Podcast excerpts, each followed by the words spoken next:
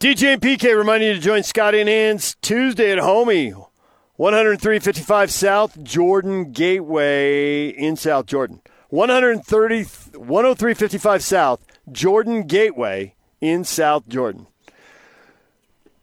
Time now to bring in Craig Bolerjack on the Sprint Special Guest Line.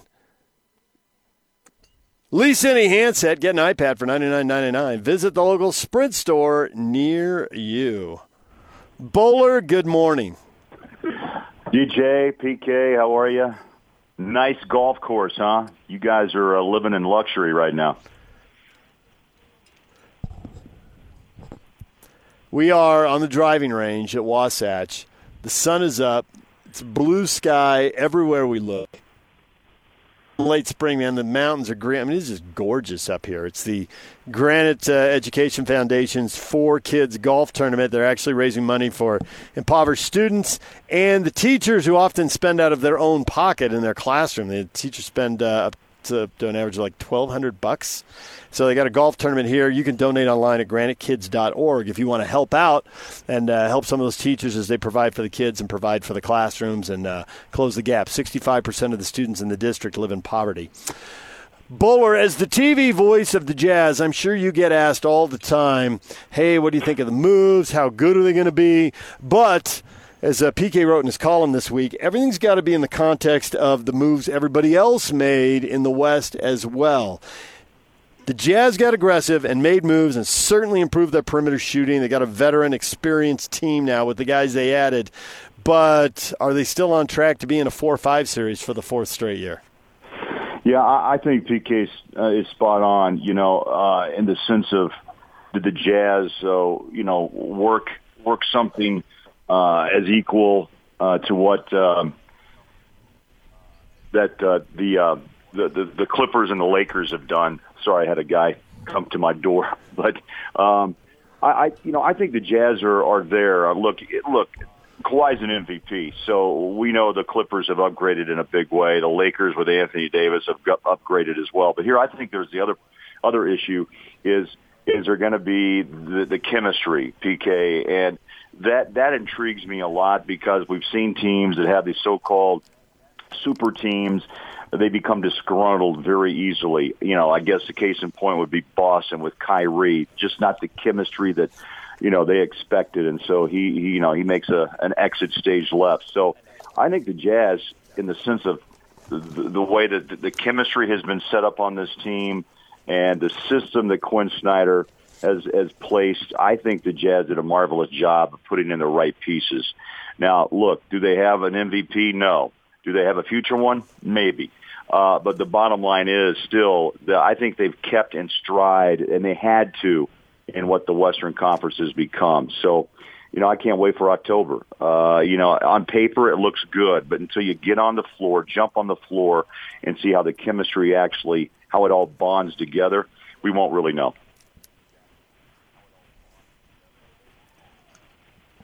Yeah, and I think you can say that about several teams, you know, because the Lakers are adding a star to the mix. Well, you, sometimes you just can't add a star and just assume everything's going to be great. There's got to be a feeling out process. And same with the Clippers. You're bringing in two new entities who are going to be the two best players, and they've never played together with each other, nor have they played with the teammates that were there, the bulk of which helped them win 48 games last year. So you got all these new things factoring into it. And the Jazz have kept pace, but it adds to the mystery of it. So to me, there's all sorts of intrigue. And I think that if I'm a fan, not necessarily a specific fan of a team, but a fan of the game, I think that after having the Warriors be who they are the last few years, now to have this, it's such a change. But in my mind, see what you think. I think it's such a welcome change for the for the NBA itself to look at it to be wow. Look at all this stuff that I'm not sure how it's going to turn out. PK again, very wise. Are you? Uh, I, you know, I, I think it's probably one of the most exciting summers since I've been involved with the Jazz, and this is coming up on my 15th year. And for the Jazz roster as well. Look, we know about Stockton and Malone and and Hornacek and watch Coach Sloan and what they did in 97 and 98. Times have changed. Obviously, the Boozer and Deron Williams era short as it was. But now you have the Conley Donovan Mitchell combination, which is so intriguing, and what Gobert has done the last two years, Defensive Player of the Year, back to back. The additions of uh, Bogdanovich and Ed Davis and Emmanuel Mudiay. I mean, it's it's very intriguing. If Jazz fans and the rest of the NBA, look, the rest of the NBA, as you mentioned, guys, they've taken notice as well. And I would say the Jazz, in my opinion, are a top three team on paper right now. And then you go, of course, you've got teams. I'm not really sure how the Harden CP3 thing's going to work out. OKC obviously is trying to move Westbrook. That franchise is going to be in a total rebuild. Golden State's injured, but yet still will be competitive. And I, I'm just intrigued what what the Jazz have done. Um, we know what Conley's about, and I think that's that's proven. And I don't see a real issue with that backcourt with Mitchell growing. And I think Conley understands Donovan is the face along with Gobert of the franchise. I'm still kind of just wondering, PK DJ, like you guys are, you know, how does you know alleged love affair of Kawhi and and Paul George really work out in the long run, and Anthony Davis in L.A. I mean, look, the the the scope and the energy that the reporters and the networks are going to put on those two teams is going to be immense. Look, I know all of them stood in the big spotlight, but I just wonder how they'll really uh, coexist together. You know, we were kind of spoiled. I think we were spoiled here with Stockton Malone. Both those personalities gelled. Karl loved the limelight and the camera. Stockton didn't. And that's why it worked. And so again, that's something to watch in LA when the big lights turn on at Staples Center. Um, who wants to stand out and take, you know, and and and be the centerpiece? Not everybody can be. Who's going to take the second, you know, seat in the in the line of chairs? I don't know. I don't think LeBron's going to, and I doubt Kawhi will.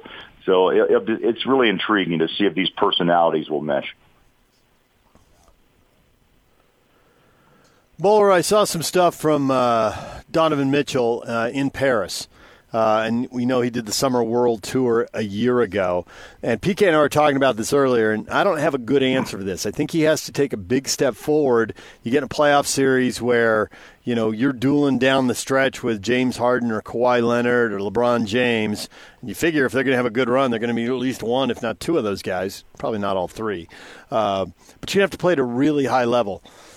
Do you have any idea how much he's adding to his game? I know I've been asked by Jazz fans about you know people who see stuff on social media about that because they made so much of Gordon Hayward being in the gym at 7 a.m. all summer, and then we see video of him and Conley in a gym in L.A. and Gobert's been in L.A.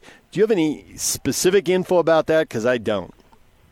Well, I don't have specifics. I, I've got some, you know, information that I know that that that you know even Donovan said to himself was that he has to be in better NBA shape. And I, I would agree. Look, the rigors of 82 games or 80 or 76, whatever he may play, uh, with load management now very popular in the NBA, I think he he is aware that he's got to hit the floor in shape to start this season.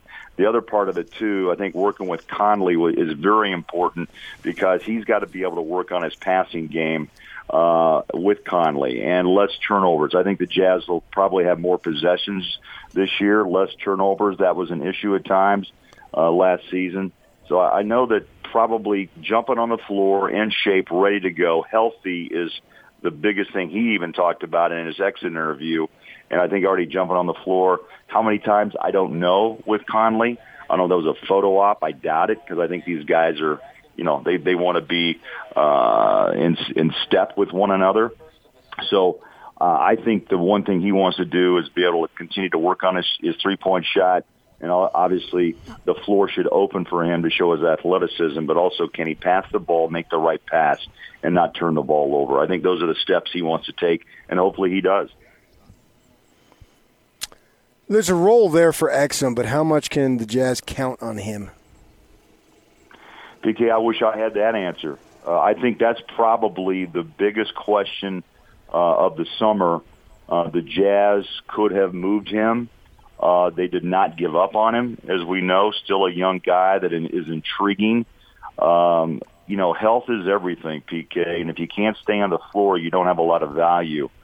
Uh, and maybe other teams thought the same thing if he actually was ever involved in any type of, of move – uh, during um, uh, the trade deadline back in February or, or even this summer. Um, I'd love to see him play like he did his, his rookie year, a full schedule. Uh, he went all 82. I don't think that's going to happen for most players in this league now because of, of rest and load management, uh, because of the investment is so high for these guys. Uh, but, you know, he is intriguing, PK, I'll have to say, with length and speed.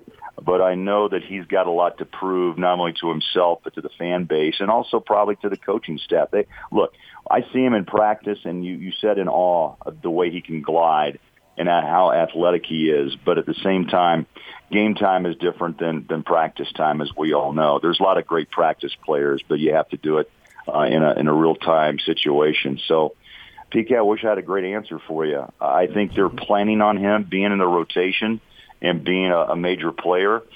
But again, it's that wait and see attitude. If someone else jumps in, beats him out, which would be maybe a bit of a surprise. But look, if you're not on the floor like Neto last year, who's now uh, departed, uh, when when Ricky went down, so did Neto, and I think they were disappointed that he couldn't step in and play more consecutive, you know, more uh, consecutive minutes. Um, and I think it, it goes with Dante as well. You hope he starts strong uh, because he's a veteran in this league. He's he's sat and watched now for what two years with multiple injuries, and you hope he stays healthy. And we hope we we get the full uh, the full force of what Dante Exum was drafted for. Uh, he was 18 at the time. He's jumping on what 23, uh, going on 24 nearly, but it's it's uh, it's it's its time. And if it doesn't work out, then obviously it'll play itself out when contract when contract time comes. Yeah, it wouldn't be surprised to me if it didn't work out if it played out before that. I think with two years, about ten million ish. There's some bonuses I think in there, but about ten million bucks each. Uh, you know, if it doesn't work out this year, I, I, wouldn't be surprised if something happened next summer. But that aside, they've got three second round draft picks, and they must love them because they went out and acquired two of them. So they really wanted these guys. Watch them in summer league. It doesn't look like any of them are ready to contribute right away, but you always have to have somebody who's inexpensive and plays well, whether it's a veteran in on a veteran minimum or Royce O'Neale's making 1.6 this year. But if Royce plays well, he could be making five or eight or 10 after he goes through free agency next summer you have any idea which of these three guys, I think PK's leaning towards Brantley, which of these three guys might be able to contribute sooner rather than later, assuming none of them can contribute right away? You know, I think it's Brantley uh, right off the top of my head. I mean, that's what I saw. I saw a body, an NBA body. I uh, talked to a couple of Jazz personnel uh, guys who really think that he's got an upside, but also would like to drop maybe 10 pounds to, to just elevate his, his speed. But he's powerful guys.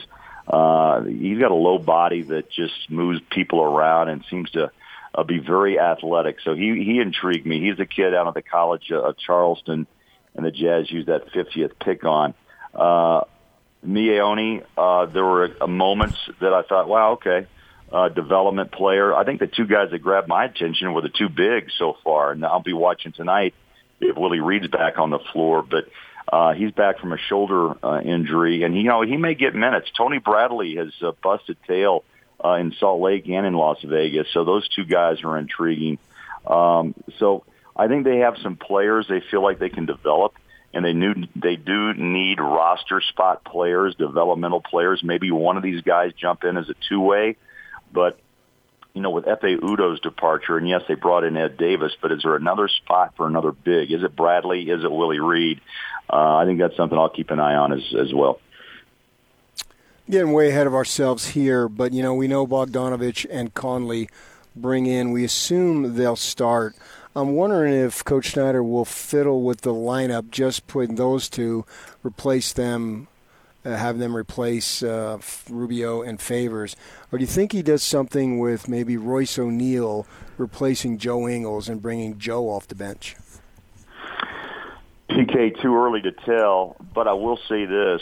You remember when Jae Crowder jumped in a couple of times uh, and, and started, and they kind of, you know, looked at the lineup once or twice, and Joe actually went to Quin and said, look, if you need to move me to the bench, I get it and I think that's the beauty of Joe is that he understands, you know, his role.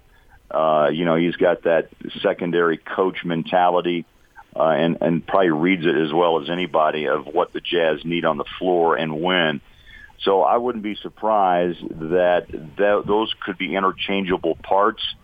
I don't think Joe would want that to happen, but if it needs to be for the team, I think Joe Ingles is that type of player.